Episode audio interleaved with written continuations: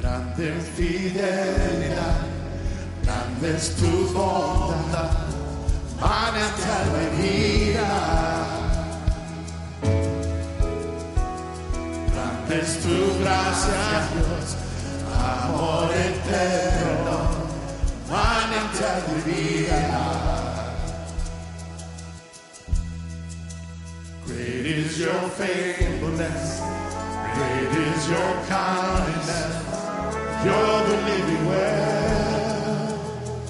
Uh, it's great to be here with the family and uh, celebrate uh, freedom. You know, when we think about Jo- Fourth of July, we think about freedom. We think about uh, getting away from oppression, liberty. And we got to think about sacrifices. The sacrifices of many for the freedom of others. Now, you know that freedom is not free. and uh, we in America are so blessed to be celebrating our freedom and independence. But as we look at uh, where our culture is headed, we've got to ask ourselves what are we as believers doing with our freedom? As believers, what do we do with our freedom? And like Jesus said, you know, uh, if the Son has ma- makes you free, you're free indeed, right? Let me tell you, uh, I was uh, serving in the Army, uh, and I- and I went down to Panama many years ago. Served down there for about a year. and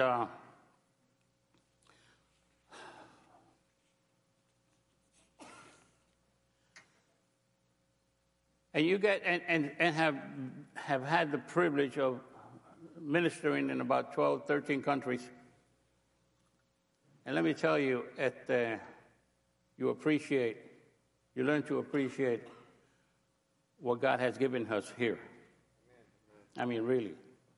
You learn to appreciate that? But what do we do with it as believers? Or what are we doing with it? Um, Paul, the Apostle Paul, writes in Galatians 5 1, directed by the Holy Spirit, he says, It is for freedom that Christ has set us free. But do we really know what that means? Do we really understand that? Because, you know, as I hear and see uh, many believers, uh, what they do, what they talk about, uh, many uh, people have expressed uh, what they're thinking. I, kind of wonder if we understand what that means. You got to understand that when Paul was uh, writing to the Galatians and was speaking back then, he was talking to Gentiles, okay? He was talking basically to pagans. They were even called dogs. Uh, there were people, they were people that were not even thought of as becoming part of the family of God. They worship other gods, Roman gods, Greek gods. And they wouldn't even think of uh, by the Jewish community as, hey, they weren't even worthy of being called children of the Most High. So when they come to Christ, and this is what Paul is talking about, he said, Now you are free. You are free to enter into the family of God. You are free to become part of the covenantal family of God. You are free now to worship with us. And that's what he was talking about. That freedom to serve the one and true God, the freedom to worship him along with the rest, the freedom to be free to enter into his graces.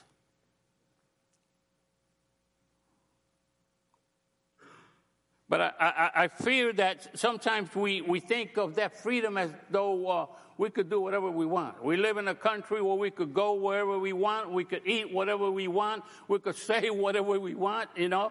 We could, I mean, hey, we do all of that stuff. Praise God that we're able to. But let me ask you, as believers, are we not to ask God how we should live? where we should go, what we should do.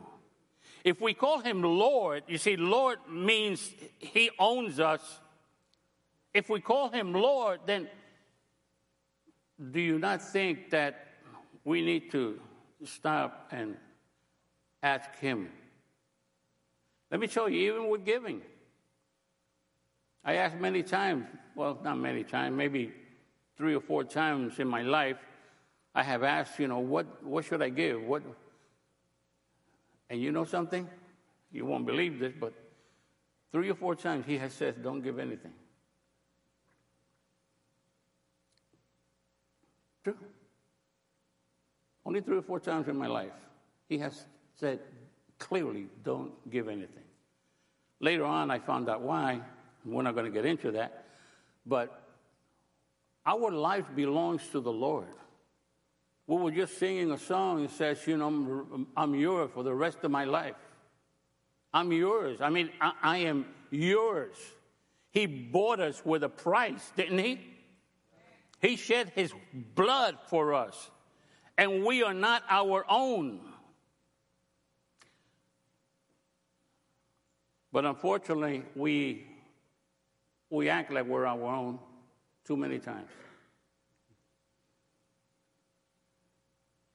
So the only God that they knew the, were the Roman and, and, Greek gods, and who else? What? And even the emperors, they adored the emperor. But now they come to Christ and they're free. You come to Christ and you're free, free to serve Him, free to honor Him, free to worship Him, the one and only God, the God of Abraham, Isaac, and Jacob, the Creator God. And that's what freedom is about. We read in Psalms 119.45. I just found this yesterday. 119.45, the psalmist says, I will walk in freedom. Why? For I have devoted myself to your commandments. Wow.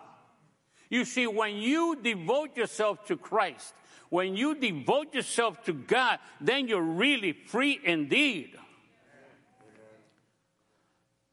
Living in the canal zone in Panama, one year we went back to Puerto Rico on vacation, the family. Excuse me. This was about maybe two or three years after I surrendered to the Lord. So we're in Puerto Rico, and I was, I had the privilege of meeting uh, the husband of one of the more famous Christian singers back then in Puerto Rico. He was a chaplain in the penitentiary there in Puerto Rico. I mean, when the penitentiary there, it was called Oso Pola, el, el Oso Blanco, the white bear.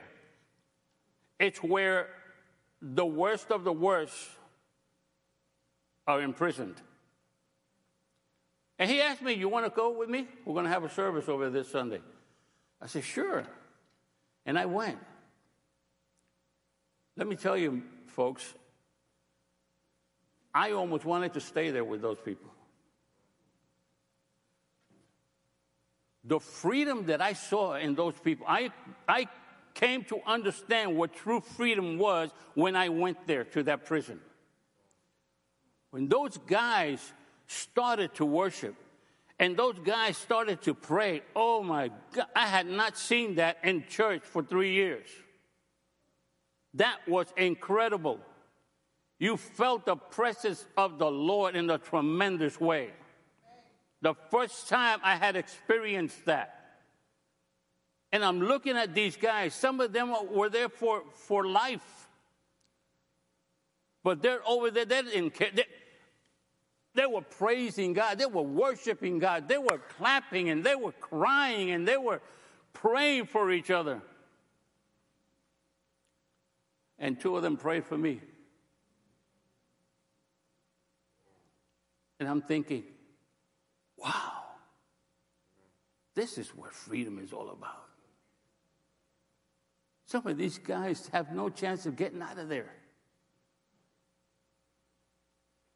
I mean, unless they do a Paul and Silas act, you know. And you see, they, Paul and Silas were singing. They were singing so bad that they said, "No, no, you guys leave. You guys, no, get out of here."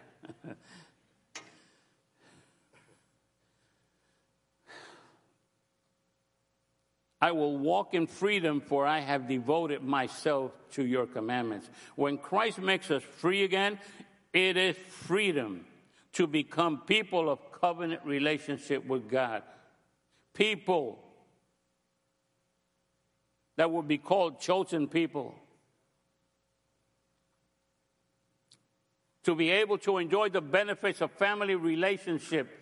You see, I, I say in the, the Hispanic community here, uh, uh, uh, hear me always saying, relation, correct relationship with God. You see, we, we, we often think that any relationship with God is okay. It may be okay. But God wants us to have a correct relationship. Where is, where, where can you find that? Well, first of all, it's in the Bible, it's in the Word of God. He instructs us as to what kind of relationship He wants to have with us and what kind of relationship we are to have with Him. It's not just any relationship. Oh, I have a relationship with God. I asked a, a, a guy, uh, good friend, he said that to me one day. And I have a relationship with God. I said, Well, dogs have a relationship with God.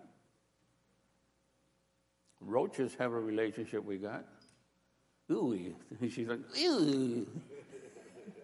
Yeah, I don't like him either. But that's not the kind of relationship that God wants to have with us. They're creatures, they're created by God. But He wants to have a special relationship with us, not any kind of relationship. He wants to, he wants to be a father to us. He wants to have intimacy with us, okay? He, he, want, he wants us to depend totally on Him. It, it's amazing every time I think of the Apostle Paul being able to say, uh, you know, uh, now it's I that, I, I don't live, but Jesus lives in me. You know what he's saying? I don't choose my living. I have allowed Jesus to live for me. That is tremendous. I can't say that. I'll be honest with you. I can't say that. I'm not there. I mean, you know, there's Pastor Sherry and Pastor Mark, uh, they're, they're, there. They may be. I, I can't say that. Jesus lives my life for me. I'm not there yet. That is amazing when you start when you think about it. That's what freedom is all about free to allow Him to do whatever He wants through you, with you, for you. And you know that He has our best interest in heart and mind.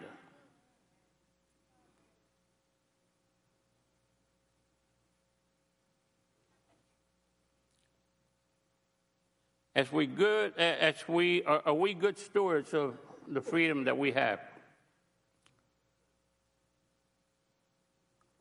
Are we using our freedom to participate in God and God's priorities? Did you hear that? In God's priorities. These are just little things that we have to examine ourselves every day. Is His priority our priority? And, and let me tell you, and I mean, if you don't agree with me, that's fine. Uh, but you know, I hear people all the time, you know, what's God's purpose for me? What's God's purpose? For, I'm looking for God's purpose for my life. What is God's purpose for my life? What, uh, you know, I, I'm gonna, I'm gonna tell you, it's pretty easy, really. God's purpose for your life and your life and your life and my life is to do his purpose is to fulfill His desires, His priorities, His plan. He gives us all gifts and may, you know, different gifts, but it's for one purpose to fulfill His purpose. Not to fulfill your purpose, it's to fulfill His purpose. And His purpose, you know what His purpose is? To fill the earth with His glory to fill the earth with His glory and His knowledge. And He has us here first and foremost to do that.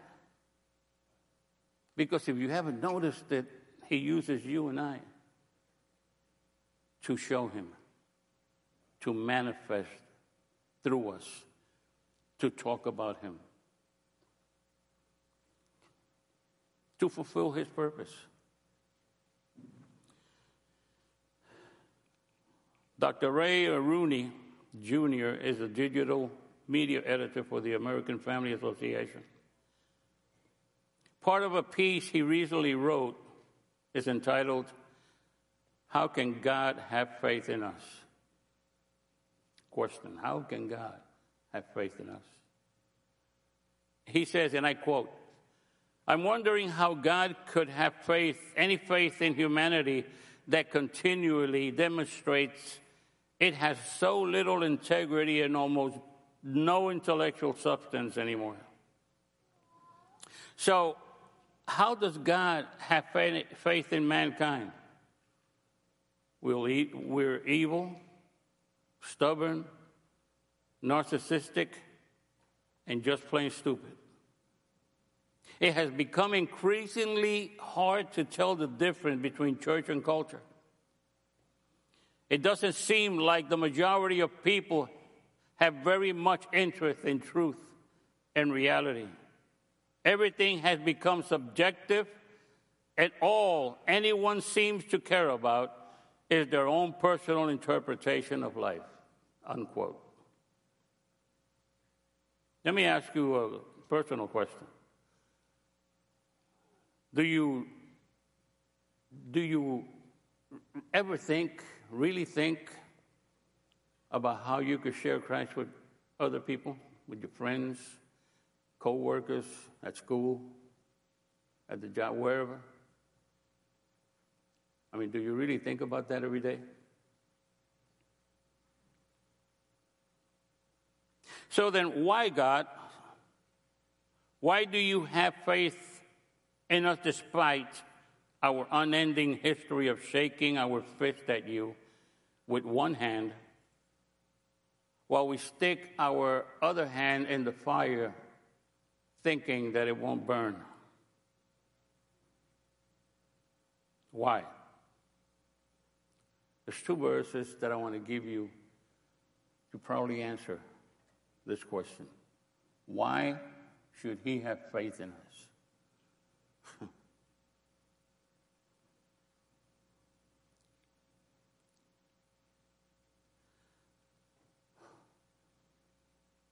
Genesis 1:27 says so God created man in his own image. In the image of God he created him. Male and female he created them and God blessed them.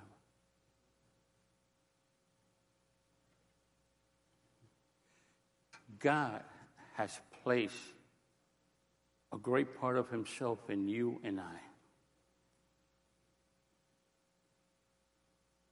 Every time I think about that, I, think where I come from, I think the mistakes that I have done, I think my errors, I think of my frailties, uh, my weaknesses, and, and I just have to look up and say, Thank you, God why would he have faith in us? One is because he has placed himself in us. And when he looks at us, when he looks at you, when he looks at your mistakes and he looks at you, he sees part of him. Oh, praise God. He sees part of him. Glory. Wow, what a God.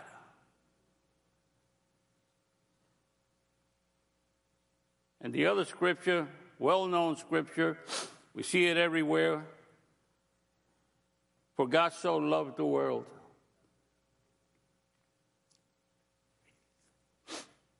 Notice that. God so loved the world, society without God. He loved society without God so much that he sent his son to die and give society without God the opportunity to come and have that correct relationship with the Lord again. Hallelujah. So he has made us in his own image, in his likeness. He has given us part of himself. Hallelujah. And when he looks at you, he looks at himself. And he says, No, wait a minute. I got to give him another opportunity. I loved him so much. My son went through too much. He went and suffered so much for you, for us, for the world. That I have to give him another chance.